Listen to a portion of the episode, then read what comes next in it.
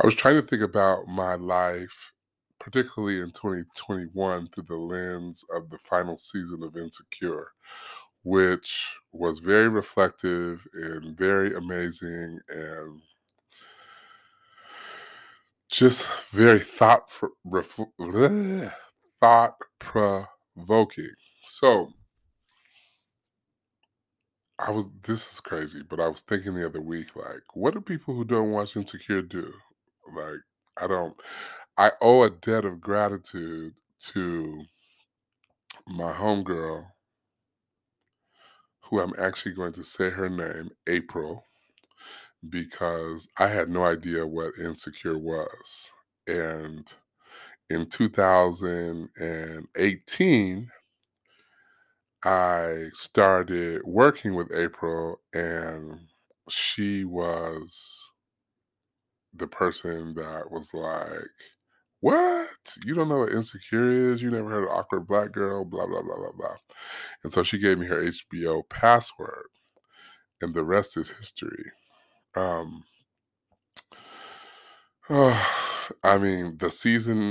whole thing ended, and it just a whole lot of emotions, and just going through, like, you essentially are a part of the characters' lives in the most intimate of ways, and then, sometimes you're when the new season comes out, like, you're just very fascinated about, like, how have they grown with you? Like, how have they grown considering the times? And it just was an amazing show.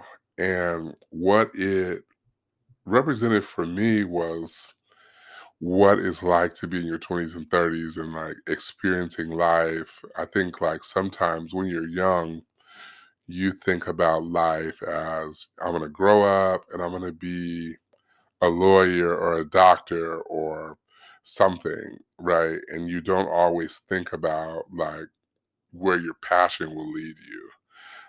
For Issa, her passion led her in a lot of different directions. And it really started with working for an organization that perhaps she had some passion about, but didn't necessarily reflect her values. And I think if all of us are being honest with ourselves and we think about, like, most of us have had a We Got Y'all experience, right? Where you are working somewhere because you got bills to pay, and you endure a lot from day to day because you have obligations and responsibilities, but ultimately the work that you're doing and the things that you subject yourselves to and the things that you tell yourself to be quiet about and you don't allow yourself to speak up about, ultimately those are the things that make it very hard for you to live with yourself. And so you end up being like, I gotta get out of this. The cool thing about the We Got Y'all experiences is that they always lead to our passion, right? They always show us a better version of ourselves, show us how we can show up in a different way. So I just really appreciated, like, the reflection, particularly in the final episode where Issa is, like, driving down memory lane in her new Lexus, and she drives by the dunes, and she drives by a place that appears to be We Got Y'all, and she's able to reflect on all the places that she's been, all the people that she's worked with, that she's been a part of. And I love the title of the episode. And I think this is what kind of makes me most reflective and kind of helps me to sort of understand what 2021 was. So the topic, or the title of the final episode was, everything will be okay, right? Or everything will be, okay. That is, sometimes our life, like, so we have this picture in our mind of what things are supposed to be, right? And the reality is what we think things should be and what they turn out to be are generally completely different. And in Issa's case, like her life and her passion and her friendships and her career and her passion led her in a lot of different directions that ultimately the destination was where she was supposed to be. But you can't always see that when you're en route, right? You ever been in the car with going somewhere that you've never been before? You know, maybe it's the first day of that job and you're driving to the job for the first time, or first day on campus and you're walking through to find your classes. Like, in those moments, like, it feels like you're in this big universe that's way bigger than you, and how are you ever going to survive? And it's almost like it swallows you up. But the more you get acquainted with it, the more it seems small, right? Like, if you compare your first day of college with your last day, the first day that you walked into that new job and the day that you left the job, and they had a cake for you, like, it is always really hard to comprehend, like, the way that we, you know, experience things and how they turn out to be versus how they feel when we're experiencing it. So I love the idea or the topic of everything will be okay. This year, in 2021, I had COVID, my car got towed. I mean, some terrible things happened. Some great things happened as well. But the way that we experience life is usually the things that are the most forefront in our life are always the things that, like, steal the most energy and passion and resources from us. And so I'm sure I had a lot of I had some high highs, but I also had some low lows. And I think, you know, trying to make sense of it all is almost as dangerous as trying or wishing that it didn't happen, right? I mean, it's like some things are never going to make sense until God decides that this is the moment that I'm going to make everything that somebody has gone through make sense. And the difficulty is waiting on that to happen. So anyway, Issa is experiencing, she's watching her life before her, right? She's having these conversations with herself. She's driving down memory lane. She's thinking about the things that are and the things that could be, the possibility of things. She's getting a reminder about the possibility of things from people who love her and the people who are around her. But she's also, like, the present and the past always seems to sort of always be close enough to kind of be like, actually, you don't have it together. You don't have it in order. And she's navigating that. And I think she navigates it so beautifully because I think she navigates it so beautifully because she's the writer. But I also think that it's a very authentic story that she is telling that is in alignment with her own experiences. And I love that, you know, watching some of the videos where they're talking about, like, the making and how the writers envisioned that the show would be. And so, anyway, Kelly has a baby and gets a boo, and I think that's incredible because Kelly, like, is sort of a representative of a lot of us, like that aunt that's kind of awkward but really funny and cool to be around, but never quite has, like, the stability of everybody else. But I loved how in the final season in particular, in the final couple episodes, like, her value was reasserted, like, whether it was her relationship with other characters, the way that she showed up for Molly's mom, professionally, like her showing up and that skill set, bringing that to a Black owned law firm, and being successful as a friend and colleague, but also somebody that brought something to the table, I just thought was really powerful, because sometimes like Kelly's character was sort of like there, for me at least, there, but not like a, if there's an episode where Kelly doesn't show up, like, kind of don't trip. I mean, her presence is always powerful, but I think that they did a really good job in the last season of being like, this is why Kelly is here. This is what she brings to the group. She's vulnerable. She's talented. She is funny. But she's also really human. And the circle is not complete without her. So I appreciated how something positive happened for her that was life-changing, that wasn't just about her being around or telling a joke or being creative, but it was also about her growing into like who she is supposed to be for the series. So I love that. I loved that. I thought that maybe Molly's romance was a little bit understated. I thought that there were some more opportunities to kind of build out what that looks like. It seems like they were kind of dating and then they were married. Like there wasn't a lot of in between.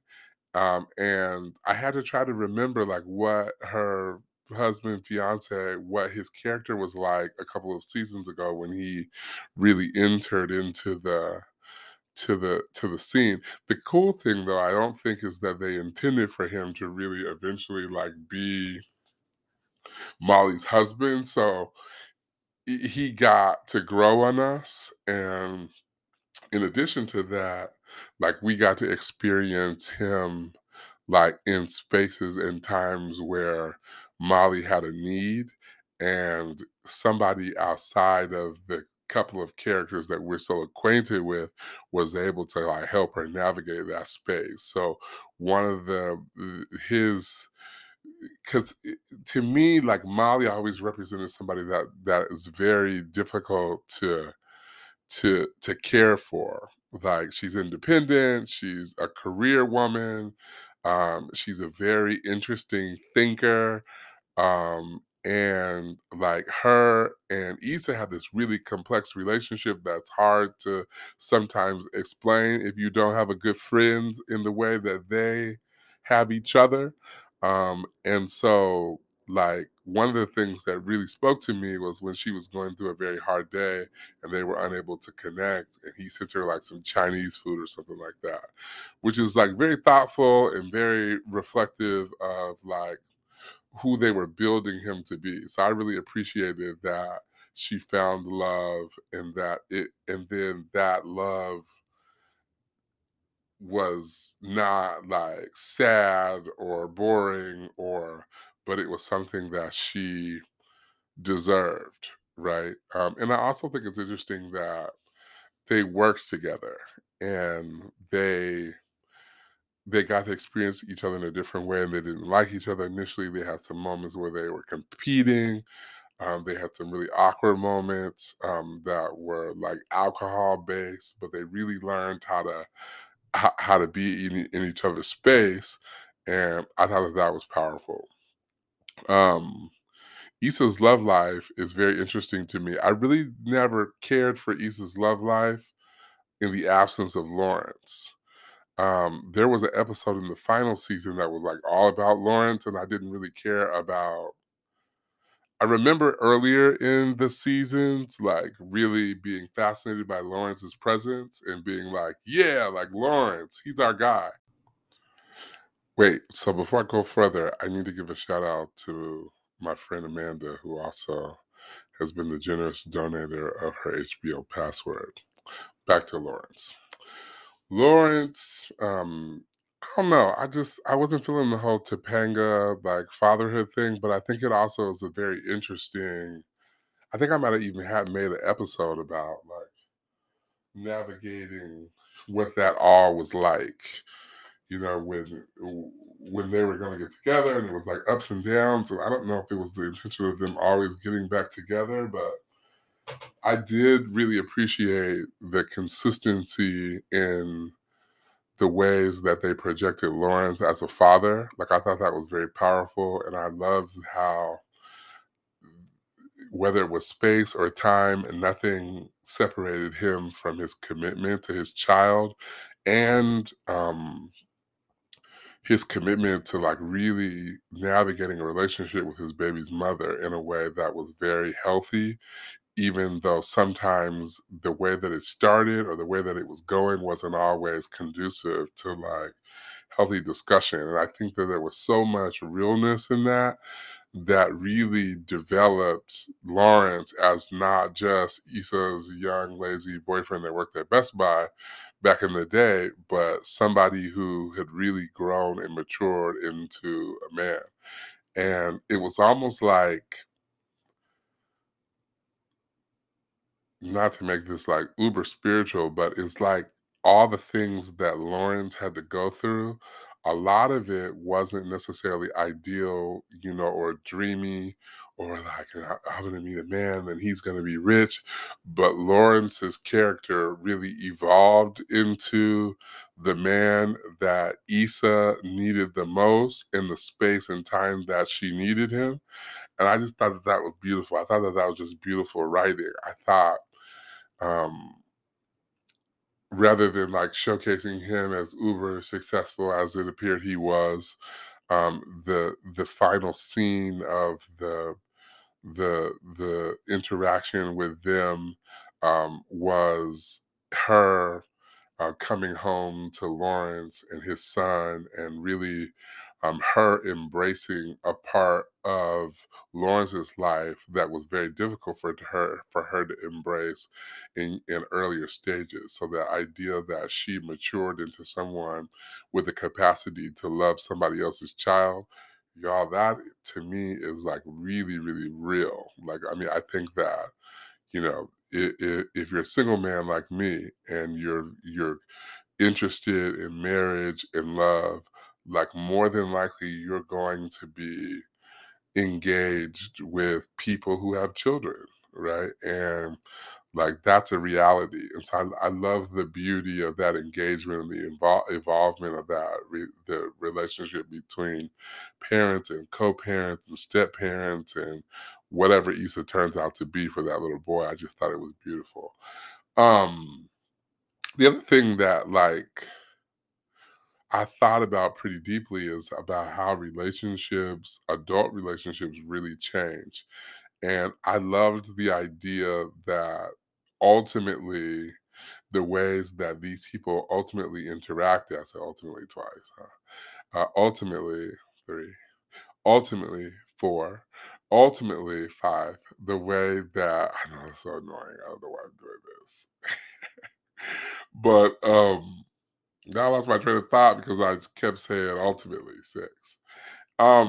So they decided that the way that they would regather and that the way that they would manage their relationship was through getting together for birthdays. And I thought that that was just really, I don't know, it's really hard to navigate adult relationships. And what I have noticed is, like, when you're in your 20s, when you're early 20s, like, what you have in common is where you go to school together, the fraternity or sorority that you're in, the places that you work, the type of work that you do. That helps to navigate and strengthen and extend friendships beyond, like, drinking buddies. But when you get in your 30s, like, the likelihood that you work with somebody that you're close to, the likelihood that you live in the same state or city is low.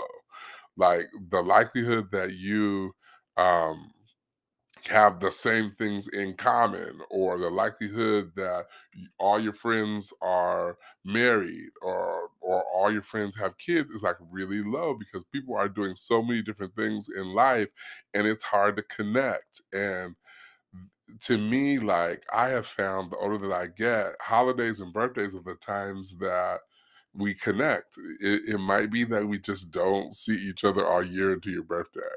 And Some of that might be because I'm an introvert, right? But some of it might be that like birthdays are become so valuable when you get older. So I love this idea of like regathering around birthdays and really just bringing attention to like how friendship is cultivated and how we celebrate each other's lives. So that to me, that was just so beautiful. I also have a complex around birthdays because I usually just I don't see them as like times to spend, with like a lot of different people because that's never kind of been my thing.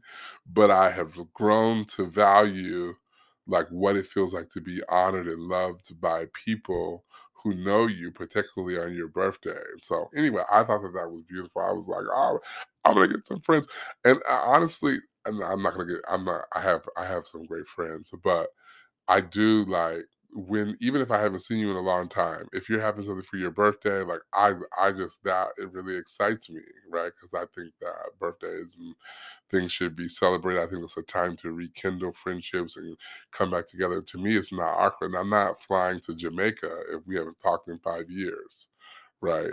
But some kind of connection is helpful. So anyway, I just I loved that idea that they were gathering around birthdays. So a couple of just things that that really stuck with me. It's hard to talk about the other girl. I be forgetting her name. What is the one? What's the one? What's the I know this is really bad because she moved. They moved to Colorado or somewhere, and I be forgetting her character name, which is so funny because she is like really like one of the most sort of outgoing characters in the show and or like outside of the show. But what is her name? Oh my gosh. Oh, Amanda Seals is her real name. Her character, I don't know because it's definitely acting, but I feel like Issa is Issa. And like if you listen to Issa, like I watched Issa on The Breakfast Club, she's who she is. She's funny, she's quirky, she's awkward, she is real, like she's, like Molly, I listen to her podcast, same way. Just down to earth and funny and like very reflective and I don't know what Kelly has going or what her real name is or whatever. I just like her on the show. But Amanda Seals, her moving out of town was nothing for me. What her move like really reflected to me, what it kind of brought to the surface for me was that her and Kelly had a relationship that was stronger. And I had to remember that through her moving. But y'all, I think she does a couple of other things that have nothing to do with the show that turned me off, and so it's very hard for me to like see her as that role because I don't think that's who she is. And I know you're probably thinking, well, Dominique, that's what acting is, like you being somebody that you're not. But this show is not really about that. Like Issa is Issa, Molly is Molly.